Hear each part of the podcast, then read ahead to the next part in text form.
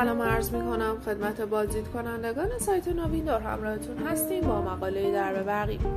پیشرفت روز افزون تکنولوژی باعث شده تا زندگی برای افراد راحتتر و آسانتر گردد. یکی از این تکنولوژی ها درب برقی هستند که با نام اتوماتیک نیز شناخته می شود درب برقی به نوعی از دربا گفته می شود که با استفاده از امکانات و اجزای به کار رفته در ساخت آن به صورت خودکار و بدون دخالت دست با نزدیک شدن فرد و یا وسیله نقلیه باز و بسته می شود دربهای برقی در انواع مختلفی ساخته می شوند که از جمله آنها می توان به درب کشویی، کرکره برقی، درب زیر سطحی و درب زیر سقفی اشاره کرد. برای مثال درب زیر سطحی بر اساس نیروی چرخشی وارد بر محور درب کار می کند و درب زیر سقفی بر اساس نیروی چرخشی و کششی وارد بر درب کار می کند.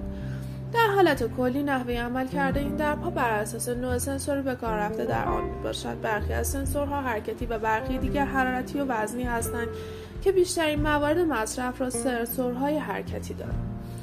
این نوع از سنسورها پس از مشاهده حرکت شی یا افراد در نقاطی معین به درب سیگنال فرستاده و به شکل اتوماتیک باز خواهند شد. ممنون از اینکه با ما همراه بودیم